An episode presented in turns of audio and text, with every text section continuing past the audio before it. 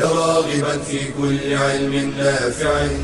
ينمو العلم ويتقدم بتقنياته ومجالاته ومعه نطور أدواتنا في تقديم العلم الشرعي. أكاديمية زاد. زاد أكاديمية ينبوعها. صاف صاف ليروي غلة الظمآن.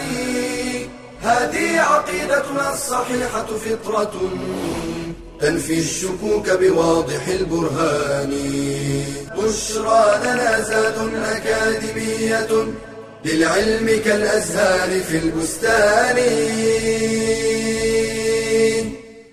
السلام عليكم ورحمة الله وبركاته.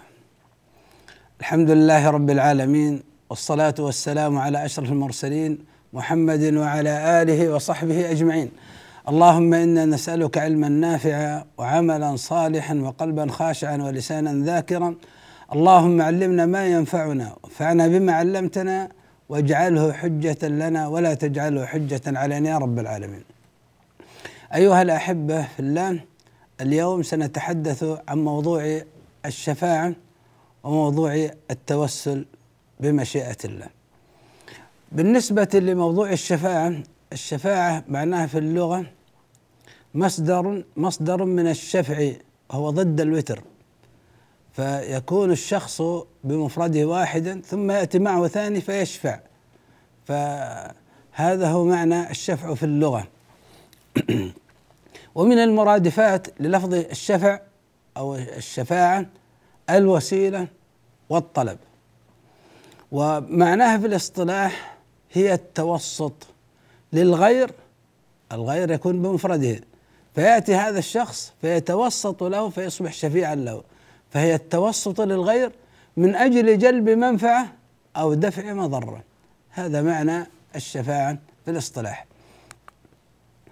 نريد الشفاعة المتعلقة بالله الشفاعة التي تستخدم في أن تكون مع الله سبحانه وتعالى. الشفاعة المتعلقة بالله.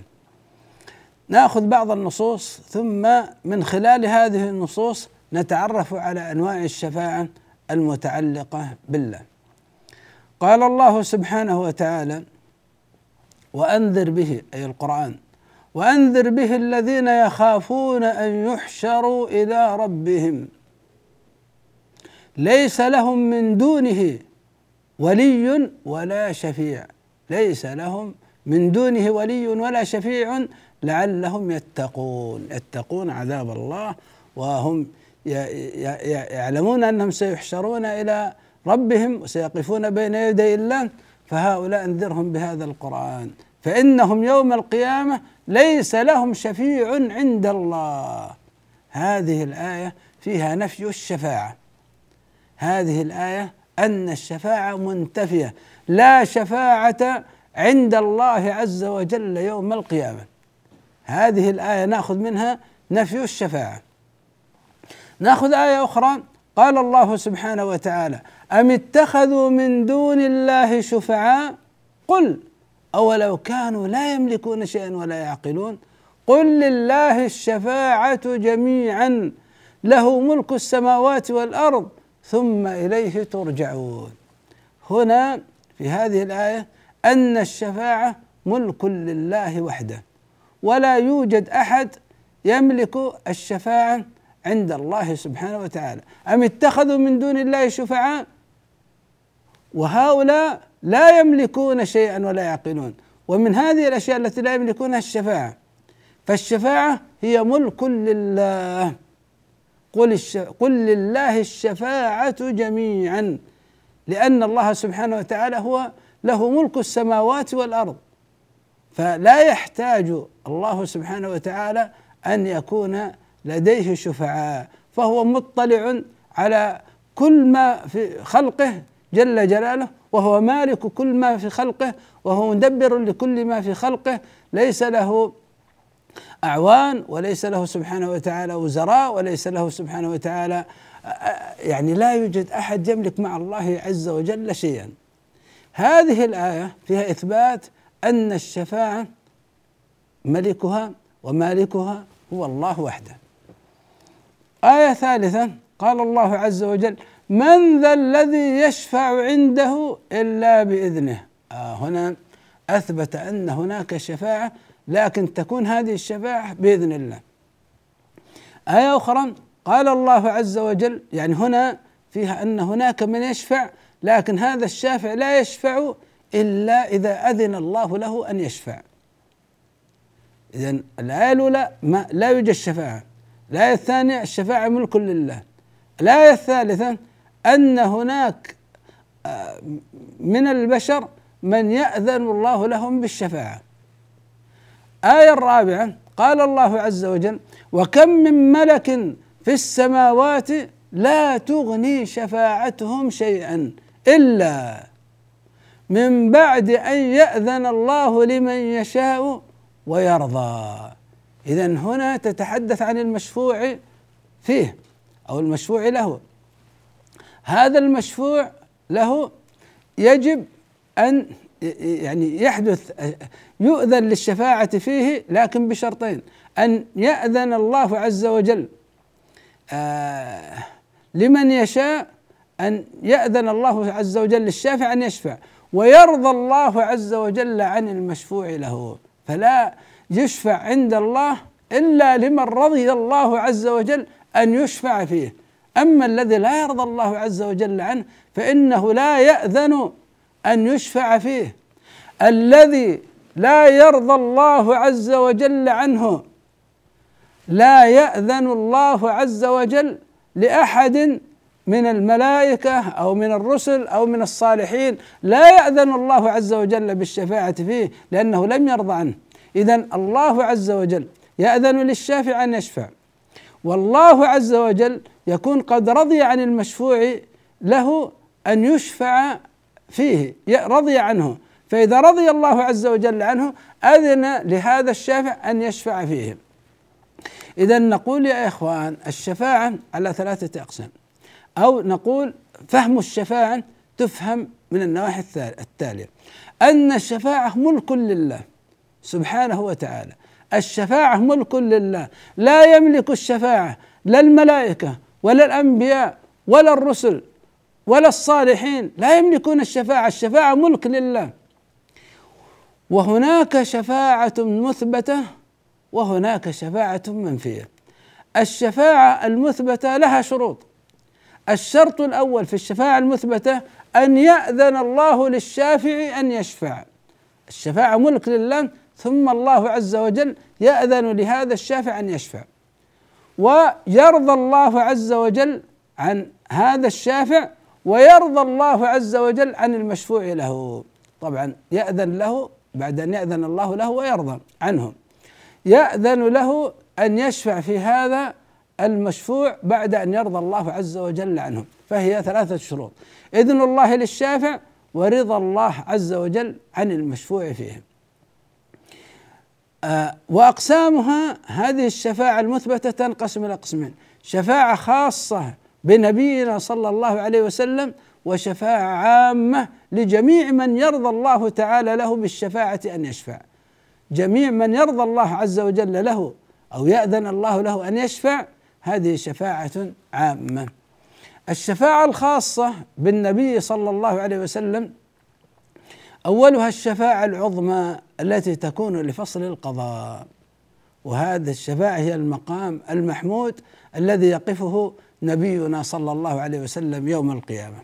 نأخذ فاصل ثم نعود ونستكمل الكلام عن أنواع وأقسام الشفاعة. بشرى أكاديمية للعلم كالأزهار في البستان.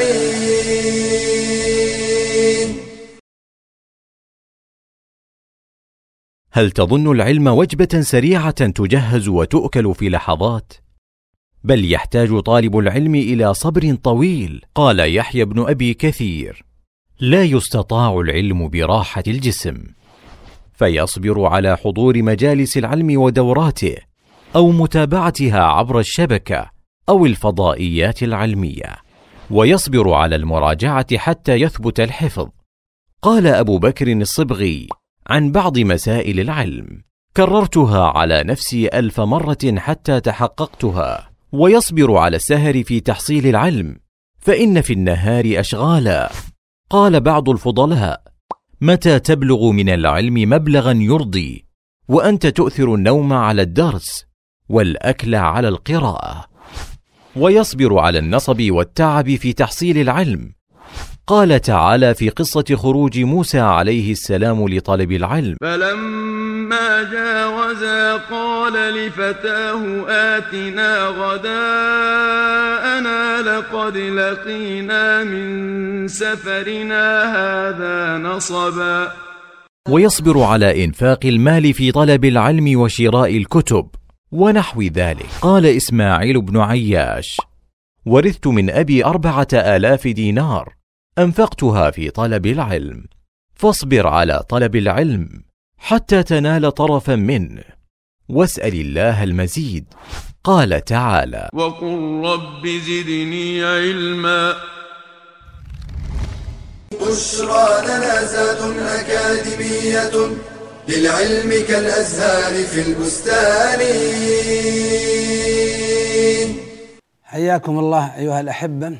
قلنا أن الشفاعة ملك لله سبحانه وتعالى والشفاعة تنقسم إلى قسمين شفاعة مثبتة وشفاعة منفية.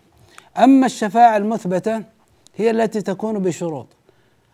أهم هذه الشروط شرطان. الشرط الأول أن يأذن الله للشافع أن يشفع ويرضى له بالشفاعة وأن يرضى الله عز وجل عن المشفوع له عن المشفوع له. وهي تنقسم إلى قسمين شفاعة خاصة بالنبي صلى الله عليه وسلم وشفاعة عامة لجميع من يرضى الله تعالى له بالشفاعة أن يشفع. الشفاعة الخاصة بالنبي صلى الله عليه وسلم ثلاثة أقسام. القسم الأول الشفاعة العظمى التي تكون لفصل القضاء بين الخلائق في أرض المحشر. وهذه مشهورة ومعروفة. الشفاعة في استفتاح باب الجنة لأهلها. فنبينا صلى الله عليه وسلم هو أول من يصل إلى باب الجنة. وتأتي الملائكة وتقول له بعد أن تسأله من؟ فيجيب أن محمد يقول يقولون له نعم بك أمرنا لا نفتح لغيرك. فيشفع النبي صلى الله عليه وسلم بفتح باب الجنة لأهل الجنة فيدخلها النبي صلى الله عليه وسلم ويدخلها بعده أهل الجنة. وشفاعة الرسول صلى الله عليه وسلم في تخفيف العذاب عن عمه أبي طالب فيشفع النبي صلى الله عليه وسلم له أن يخفف عنه العذاب. هذه الشفاعة الخاصة بالنبي صلى الله عليه وسلم. أما الشفاعة العامة فهي الشفاعة هي أقسام منها الشفاعة لأقوام قد أمر بهم أن يدخلوا النار فيشفع فيهم الشفعاء فلا يدخلوا النار. استوجبوا دخول النار فيشفع فيهم قبل أن يدخلوا النار فيشفعهم الله سبحانه وتعالى فيهم فلا يدخلوها. وقسم آخر الشفاعة في أهل الكبائر الذين دخلوا النار بسبب كبائرهم. وبدأ العذاب ينزل عليهم في النار فيأتي الشفعاء فيشفع لهم فيخرجون من النار بشفاعة الشافعين بشفاعة الشافعين. ولذلك الكفار عندما يرون أن هؤلاء خرجوا بشفاعة الشافعين يقولون فما لنا من شافعين ولا صديق حميم لأن هؤلاء أصدقاؤهم وأنبياؤهم وشفعوا فيهم فأخرجوا من النار بعد أن دخلوها. وهناك الشفاعة لأهل الجنة الذين دخلوا الجنة لكن يشفع فيهم في رفعة درجاتهم في الجنة. هذا نوع من أنواع الشفاعة العامة. أما الشفاعة المنفية فهي الشفاعة التي فيها شرك. أي شفاعة فيها شرك؟ فإنها لا تقبل عند الله سبحانه وتعالى. الله عز وجل لا يقبل أي عمل فيه شرك. والشفاعة من ضمن ذلك. فلا يمكن أن يقبل الله سبحانه وتعالى شفاعة عنده ويكون هذه الشفاعة فيها شرك بالله سبحانه وتعالى. أو الشفاعة التي تكون لأهل الشرك. الله عز وجل بالنسبة للمشركين لا يرضى عنهم. فلو شفع فيهم لا لا يسمح بأن يشفع في هؤلاء أهل الشرك. إنه من يشرك بالله فقد حرم الله عليه الجنة ومأواه النار وما للظالمين من أنصار. الشفاعة التي تكون لأهل الشرك شفاعة منفية. الشفاعة التي يكون فيها شرك شفاعة من شفاعة منفية لأن الله سبحانه وتعالى لا يقبل أي عمل فيه شرك. وهناك الشفاعة التي تكون بغير إذن الله ولا رضا الله سبحانه وتعالى. كشفاعة البشر بعضهم لبعض. هذه شفاعة منفية لا لا توجد عند الله سبحانه وتعالى. هذه الشفاعة المنفية.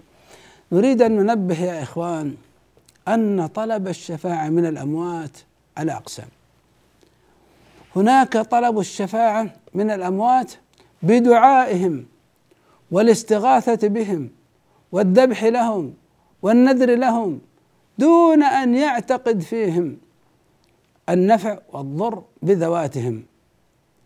لا يعتقد فيهم أنهم ينفعون أو يضرون أو يملكون أو يخلقون أو يرزقون لكن يأتي إلى قبورهم ويدعوهم يستغيث بهم يذبح لهم من أجل أن هو يظن أن هذا تشفع أن هذا نوع من أنواع الشفاعة وأن هذا الفعل مع هؤلاء الأموات سيكون سببا لتفريج كربه.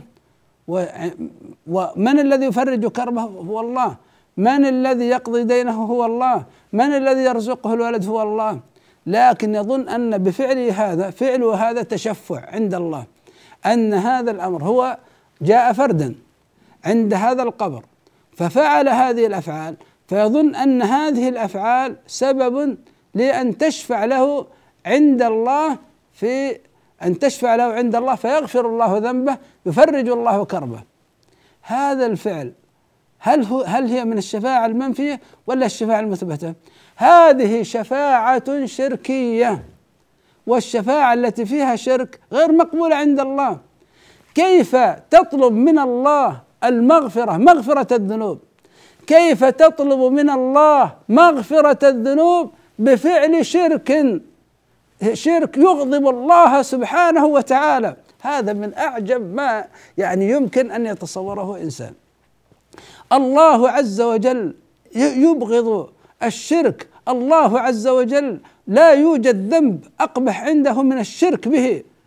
والله عز وجل توعد المشركين وقال إن الله لا يغفر أن يشرك به ويغفر ما دون ذلك لمن يشاء. الله أخبر أن المشرك لا يغفر الله له شركه. ويأتي هذا الإنسان يريد من الله مغفرة الذنوب يريد من الله تفريج الكروب يريد من الله سبحانه وتعالى الولد يريد من الله سبحانه وتعالى الخير. طيب ماذا يصنع؟ يطلب من الله يريد أن يقدم بين يدي الله شيء يشفع له عند الله. ما هو هذا الشيء الذي يقدمه؟ يقدم الشرك بالله سبحانه وتعالى. وهذه مصيبة. إذا كان الله يقول لنبيه صلى الله عليه وسلم ولئن أشركت ليحبطن عملك. قال الله عز وجل لثمانية عشر نبيا بعد أن سردهم في آيات الأنعام قال ولو أشركوا لحبط عنهم ما كانوا يعملون. الشرك يغضب الله جل جلاله. وهذا الإنسان يريد من الله المغفرة فيأتي بشيء يغضب الله يأتي بشيء لا يغفره الله يأتي بشيء شركي. يصرف أنواع من أنواع العبادة لهؤلاء الأموات ويظن أن هذا الشرك سبب للشفاعة بين يدي الله عز وجل حتى يفرج الله كربه. هذا يا إخوان من أعجب الأمور وينبغي أن يوضح هذا الأمر بصورة واضحة جلية للناس أن ما تفعلونه عند القبور من الدعاء والاستغاثة والذبح والنذر أنكم تظنون أن هذا تشفع وهذا يغضب الله عز وجل عليكم. هذا سبب لأن الله سبحانه وتعالى يعذبكم بالنار. هذا سبب لفقدان الأمن فقدان الاهتداء. هذا سبب للضلال في الدنيا وفي الآخرة. بعض الناس يزيد على هذا.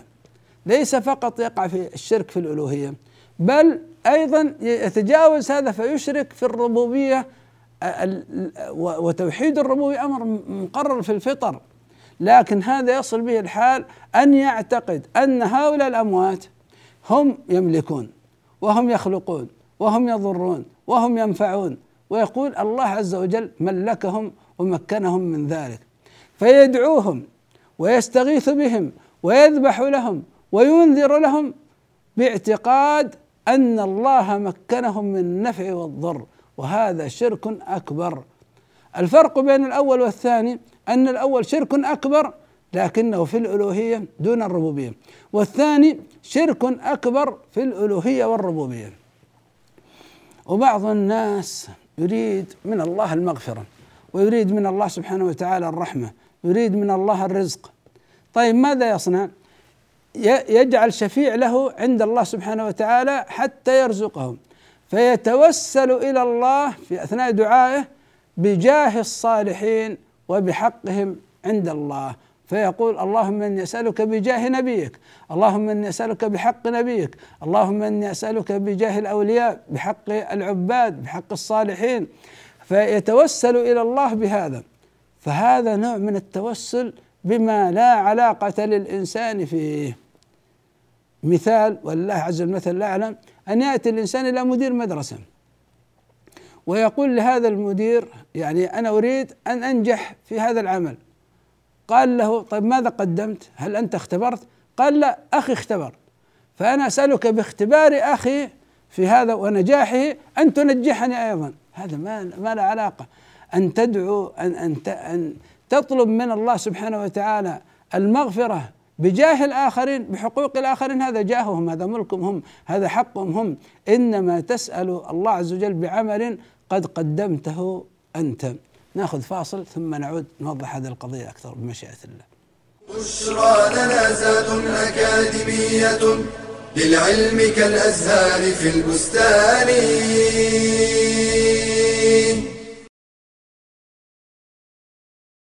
من أعظم الأخطار التي تهدد المجتمع. وتجعل بناءه هشا ضعيفا. جهل المرأة بما تحتاج إليه من أمور دينها ودنياها وشؤون حياتها فهي الساعد الآخر لبناء المجتمع.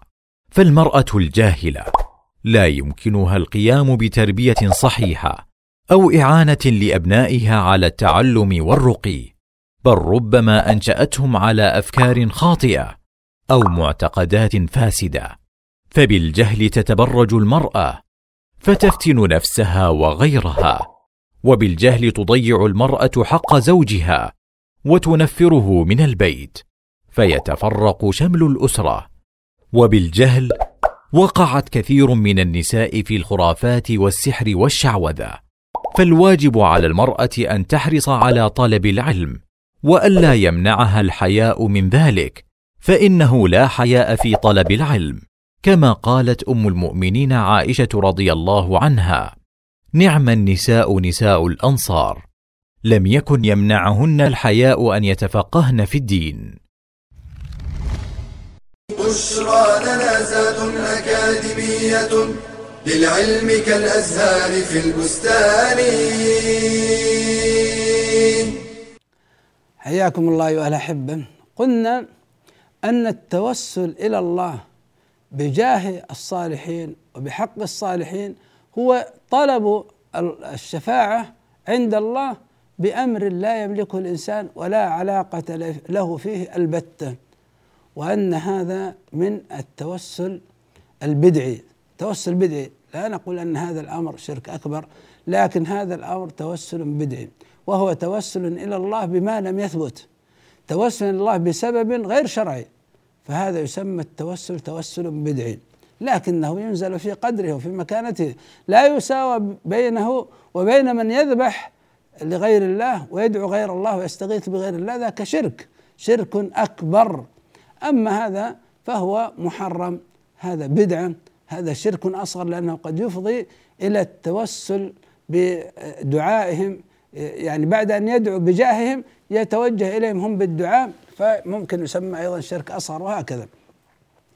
وهناك شيء نريد أن ننبه إليه وهو أن بعض الناس يحتال حيلا ويقول من قال لكم أننا عندما نتوجه إلى هؤلاء الأموات بالدعاء فندعوهم؟ من قال نحن ندعوهم مباشرة؟ من قال نحن نقول يا سيدي فلان اغفر لي؟ لا لا نقول هذا. نحن لا نقول مثل أولئك المشركين ويذمون أصحابهم الذين هم صرحاء ويقولون يا سيدي فلان اغفر ذنبي فرج كربي آه، اشف مريضي رد غائبي أولئك صرحاء. قالوا لك لا هؤلاء مشركين هذا فعلهم شرك. كيف يدعون غير الله؟ في أمور لا يقدر عليها إلا الله. يقول هذا شرك. لكن يقولون أما نحن لا نقول مثلهم. نحن نأتي إلى الميت ونقول له ادعو الله لي بالمغفرة. أنت عندما تأتي إلى إنسان حي الوالد الوالدة وتقول لها آه، يعني ادعي الله لي ادعو الله لي لوالدك. لوالدتك ادعي ادعي الله لي. هل هذا فيه شيء؟ عندما تأتي إلى حي وتطلب منه الدعاء فيه شيء؟ فيقولون نحن نعتقد أن الأموات يسمعون. عندما نحن نسلم عليهم هم يسمعون هذا السلام ويسمعون كلامنا. فنحن نقول لهم يعني ادعوا الله لنا. أنتم صالحون أنتم كذا ادعوا الله لنا. نقول هذا وقع في شبهة. هذا وقع في شبهة وهذه الشبهة أنه سوى هذا الميت في قبره بهذا الحي. فالحي هو الذي يدعو الله لك. أما الميت فقد انقطع عمله. ليس لديه أعمال الآن. هو محتاج الدعاء منك. لكن هل هو يقوم بعمل آخر مع الله؟ هل هو يدعو الله؟ هل هو يصلي لله؟ هل هو يفعل هذه الأشياء؟ هو خلاص انقطع عمله. انقطع عمله انتهى عمله. إلا من ثلاث الثابتة في الأحاديث. لكن هو في قبره. هل لديه أعمال الآن يقوم بها الآن؟ كالدعاء وك يعني مناجاة الله لا يوجد له هذه الأعمال التي يقوم بها. فهذا اشتبه عليه هذا الأمر. فإذا كان هذا فعله حقيقة وهذه الصورة خيالية لكن لو ثبت وجود مثل هذه الصورة فهذا يقال أنه من شرك الأسباب وهذا يسمى شرك أصغر. لكن لو ثبت أنه في حدود هذه الصورة وهذا غير صحيح لأنهم عندما يأتون لهؤلاء هم يموهون ويلبسون أثناء المناظرات. لكن هل هذا هذه الصورة توجد؟ هذا الذي يأتي إلى هذا الميت يقول له ادعو الله لي؟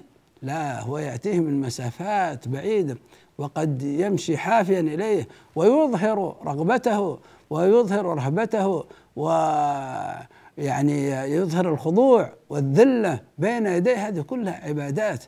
هذه كلها عبادات يقوم بها لهؤلاء يقوم بها آه، لهؤلاء الأموات. ثم يقول أنا إنما أطلب منهم الدعاء كما أطلب من الحي الدعاء.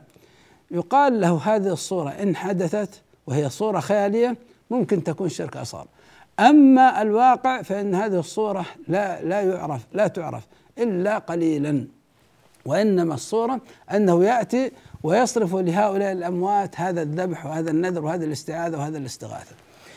هناك شيء أيضا نريد أن نبينه في هذه الحلقة. هناك غير كلمة تشفع يقولون توسل. هذا الذي نقوم به توسل. ما المقصود بالتوسل؟ أن يقولون نتوصل إلى الله سبحانه وتعالى، نتوصل إلى مرضاة الله. فيسمون فعلهم توسل والتوسل كلمة مجملة يا إخوان كلمة التوسل مجملة آه، تحتمل معان عديدة من هذه المعاني أن يتوسل إلى الله بما شرعه يتوسل إلى الله سبحانه وتعالى في مغفرة الذنب في إجابة الدعاء بما شرعه الله عز وجل من العبادات. فيأتي بعبادات يتوسل بها إلى الله سبحانه وتعالى أن يتوصلوا إلى الله إلى مغفرة الله وإلى رضوان الله وإلى ثواب الله. فهذا التوسل هذا هو, ثابت آه، وهو معروف. يبتغون إلى ربهم الوسيلة أيهم أقرب؟ هذا التوسل بفعل المشروع هذه العبادة. وهناك توسل إلى الله بالذات والجاه. فيتوسل إلى الله بفلان بحق فلان بجاه فلان بذات فلان. آه هذا توسل بدعي. هذا نوع ثاني. وهناك توسل إلى الله بفعل شرك. التوسل إلى الله بالاستغاثة بغير الله ودعاء غير الله رغبا ورهبا والذبح والنذر والتعظيم بما لم يشرعه الله في حق مخلوق. فيأتي فيتوسل إلى مغفرة الله بالوقوع في الشرك بالله. ويخلطون بين هذا التوسل الذي فيه استغاثة بغير الله الذي هو شرك أكبر بالتوسل البدعي الذي هو التوسل إلى الله بجاه وحق الصالحين. ويقول نحن إحنا هذا هذا وهذا شيء واحد. لا بينهما فرق. هذا شرك أكبر وهذا بدعه وذاك توسل مشروع. ينبغي لنا أن نفرق في كلمة التوسل بهذه المعاني الثلاثة. فنقول التوسل ينقسم إلى قسمين توسل مشروع وتوسل ممنوع. التوسل المشروع هو التوصل إلى المقصود في الدعاء. ماذا تدعو الله سبحانه وتعالى؟ المغفرة. فتتوسل إلى المقصود في الدعاء المغفرة الرحمة تفريج الكرب. بوسيلة جاءت بها الشريعة أن تتوسل إلى الله في أثناء الدعاء بوسيلة جاءت بها الشريعة هذا توسل مشروع. فتتوسل إلى الله باسمائه وصفاته، اللهم إني أسألك بأسمائك الحسنى وصفاتك العلى أن تغفر ذنبي، هذا توسل مشروع. يتوسل إلى الله بعمل قام به. بالإيمان وبالطاعة. اللهم بإيماني برسولك اللهم بصلاتي اللهم ببر لوالدي أسألك أن تغفر ذنبي. هذا توسل مشروع. أو التوسل إلى الله بذكر حاله من شدة الحاجة. اللهم رب إني لما أنزلت إلي من خير فقير. فتذكر حالتك وتذكر حاجتك وما أصابك من ضر وبأساء فتريد بهذا الشرح لحالتك أن تتوسل بها إلى أن يفرج الله سبحانه وتعالى الكرب أو تتوسل إلى الله بدعاء الصالحين الأحياء كالوالدين وغيرهم. هذا توسل هذا توسل مشروع. أما التوسل الممنوع هو التوسل إلى المقصود في الدعاء بوسيلة لم تأت بها الشريعة مثل التوسل بجاه المخلوقين التوسل بذواتهم سواء في ذلك النبي صلى الله عليه وسلم أو آل بيته أو غيرهم. ومن ذلك أيضا أن تقسم على الله أن تقسم على الله بالمخلوقين. فهذا من التوسل المبتدع وهذا توسل لا يجوز هذا توسل لا يجوز. هناك يا إخوان توسل بالإيمان بالرسل. والتوسل بالإيمان بالرسل هذا توسل جائز توسل مشروع. أن تتوسل إلى الله بالإيمان برسله.